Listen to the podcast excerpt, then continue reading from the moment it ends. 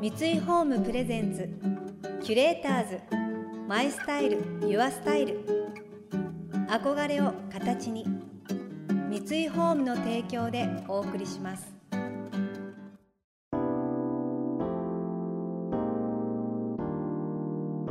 溢れる情報の中で確かな審美眼を持つキュレーターたちがランデブー。今日のキュレーターズはトヨタエリーです。寺本理恵子です想像力を刺激する異なる二人のケミストリー。三井ホームプレゼンツキュレーターズ。マイスタイルユアスタイル。ナビゲーターは田中れなです。今日のキュレーターズは俳優の豊田エリーさんと料理研究家フードディレクターの寺本理恵子さん。豊田さんはモデルとして活動を開始しその後映画やドラマなどで活躍。近年では舞台俳優としてその存在感を放っています。一方寺本さんは現在料理のワークショップを行ったりメニューの監修や発酵食の普及にも努めるなど食の世界に身を置かれていますが実は以前は音楽業界でミュージシャンや DJ として活動。海外でもライブを行っていました。独自のキャリアを築いてこられた寺本さんに仕事との向き合い方を伺いました。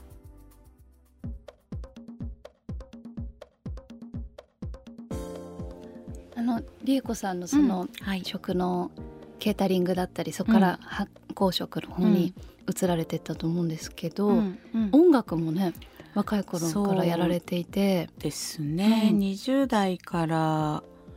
30代まで音楽一本だったかな、うんうんうん、音楽はどう出会ったんですか、うん、かね私がちっちゃい頃からやり続けたものが音楽しかなかったんですよ、続いてるものが。で最初の職業もピアノを教える仕事子供にをやってたんだけど田舎に帰っちゃったんで田舎だとあこのまま結婚しかないのかなって帰ってみて気づいて、いやなんかもっと私やりたいことなかったっけとかすごく悩んだ時期があったんだけど、はい、やっぱり音楽だっていうご縁があって、でこっちの事務所にあの入ることになってそこから音楽生活が始まって、で渋谷系という渋谷系してる？あのもちろん90年代かな？そう90年代のね、すごく素敵で、えー、そのなんか20、うん、20何年ぶりに配信が始まった。今ちょうどそういうタイミングだったんですか？そう。すごい。それで聞けるようにあそうそうそうそうなの。そうなの。その、うん、90年代のサウンドもかっこいいし、うんうん、りえこさんの声すごく好きです。歌声。ありがとうございます、うん、そう。プチカート5の野宮真紀ちゃんが入った時にコーラスで入ったり、はい、あとはスピッツとかオリジナルラブさんとかのコーラスやらせてもらったり、はい、いやいい大好きな音楽がいっぱいある時代でしたね。うん、うんここ数年なんだよね。またなんか自分の人生に音楽が戻ってきた。みたいな。素敵。そうそうそう。その音楽もお仕事にされて、うん、その後食もお仕事にされていて、うん、仕事としてはどうやってこう選んできたんですかこれまで。なんか、音楽に関しては何か形にするまではややり抜こうという思いで2回目東京に出てきて、まあ、父親の反対もあったっていうのもあるんだけど、食に関しては自然と「りえちゃん料理作ってくれる?」みたいな流れから自然に入っていってで完全に食に一回行ったのがもう東日本大震災の炊き出しに行き続けたのがきっかけで完全に食そこから。だから音楽とはそこで一回離れてるんだよね。音楽をやるっていうことでは。うん、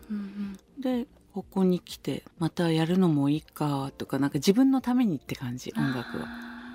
で今やりたいこと全部やれてる感じがあるから。あ最高。そ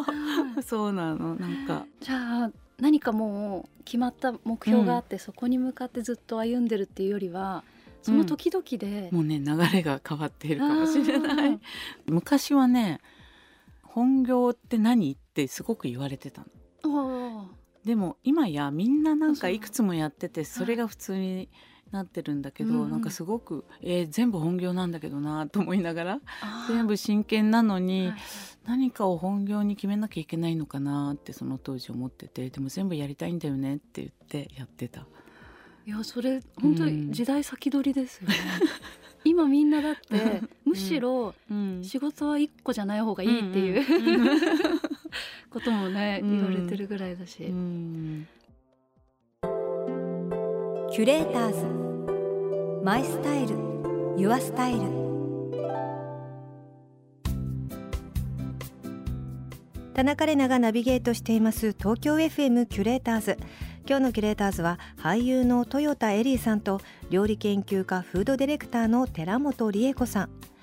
音楽と料理2つの軸があることでお互いにいい影響を与えながらやられてるんでしょうね。一方豊田さんは21歳で俳優の柳楽優弥さんとご結婚し出産されるなど20代前半にして早くも人生の節目を迎えました。ライフステージが変化する中でキャリアについてはどのように捉えているのでしょうか？リリーちゃんは？いや私はもともと役者さん？モデルさんモデルですね、うん、始まりが、うん、でも本当にもっと元をたどると、うん、子供の時からなんでかお芝居すごく好きで。そうなんだ、あの学芸会なんて私学校すっごい嫌いなのに、学芸会だけはもう私の場所みたいななんか、えー、ぜなんかもう本当それまで全然人の中心にいたくないのに学芸会は絶対主役に名乗り出てたんですすごい。なんでなのかちょっと今ふと思い出して不思議なんですけど、うんうん、なので小学生の頃とかあのミュージカル「アニー」とか受けて、うん、まあ、えー、受かんないんですけど、えー、なんかそういう興味は、えー、お芝居の方への興味の方がずっと先で、うんうん、それで中学の時にスカウトされて、うん、で初めはモデルのお仕事がメインだったんですけど、うん、私も親はそんなに賛成ではなかったので そんな早い時からっていう感じだったんですけど、ね、中学高校ぐらいから、あなんかそういうそれでやってくんだなってこう親が多分納得してきた感じがあって、それでも自分としてはそのお芝居の方にはずっと行けてなくって、ずっと離れていってるなっていう感じはあって、それはまあなんかその当時言われたのは、まあ、あのハーフだから、まあまあ本当そもそも役が少ないし難しいよっていうことをずっと言われていて。まあそれもあるしでもそれでもやってる方もいるし、うん、なんかね、そのそれこそ出会いだったり、タイミングが、あのの問題だったんだろうなと思うんですけどそれであの結婚と出産も割と早めで、ね、で私なんかこれ全部同時進行でやっていくんだなっていう感じがあってなんか、うん、だからこの子供も育てつつ自分もでなんかこの、うん、野心じゃないけどすごく目標は、うん、目標っていうかこうやりたいことは多いので私も、あの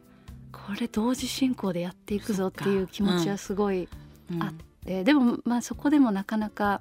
時間的な問題もあってすぐにそんなお芝居とかにはならないんですけど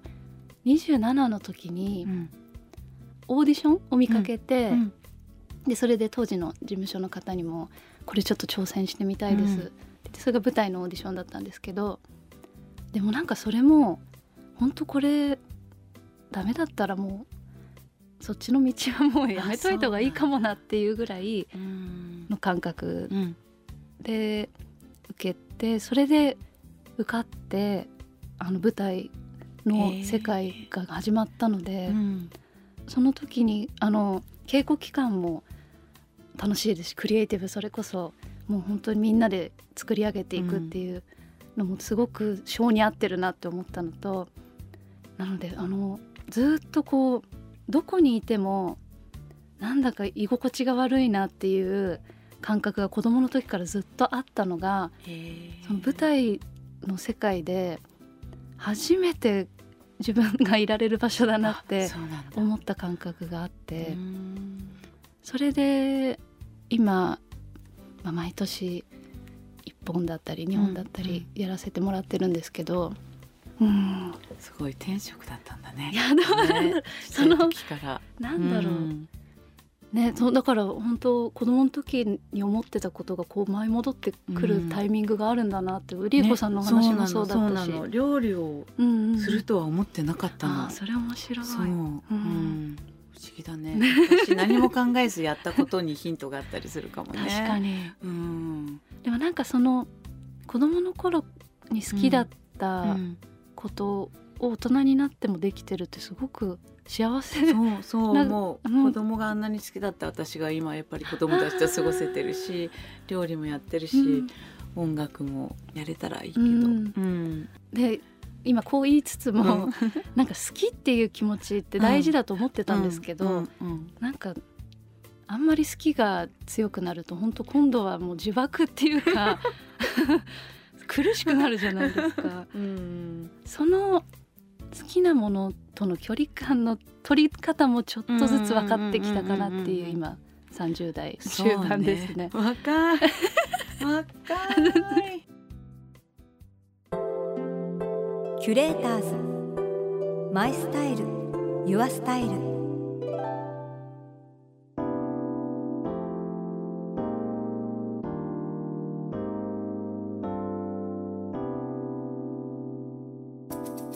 田中れながナビゲートしてきました三井ホームプレゼンツキュレーターズマイスタイルユアスタイル。今日のキュレーターズは俳優の豊田エリーさんと料理研究家フードディレクターの寺本理恵子さんとのお話をお届けしました。えー、お二人のお話すごいいい話でしたよね。子供の時に思ってたことが舞い戻ってくるってその瞬間をやっぱりこう自分で察知して捉えて自分で変えていくっていう。それでやっぱり子どもの頃好きだったことって今につながってるのかなって自分のことも重ねて私も小さい時お芝居が本当に大好きで大好きで。でトヨタさんのその好きすぎるとこう苦しくなるっていうのも本当に共感できましたし実際やっぱり私も今うんやっぱりお芝居好きだなと思ってこういうお仕事ね、現在できてるのも幸せだなってかみしめてたりもするのですごいあの共感したお話でした。この番組では感想やメッセージもお待ちしています。送ってくださった方には月替わりでプレゼントをご用意しています。またインテリアライフスタイルなどあなたの暮らしをより上質にする情報はウェブマガジンストーリーズのエアリーライフに掲載しています。詳しくは番組のホームページをご覧ください。来週も豊田さんと寺本さんをお迎えして発酵食を使ったおすすめメニューをご紹介していただきます。それでは素敵な週末をお過ごしください。田中れなでした。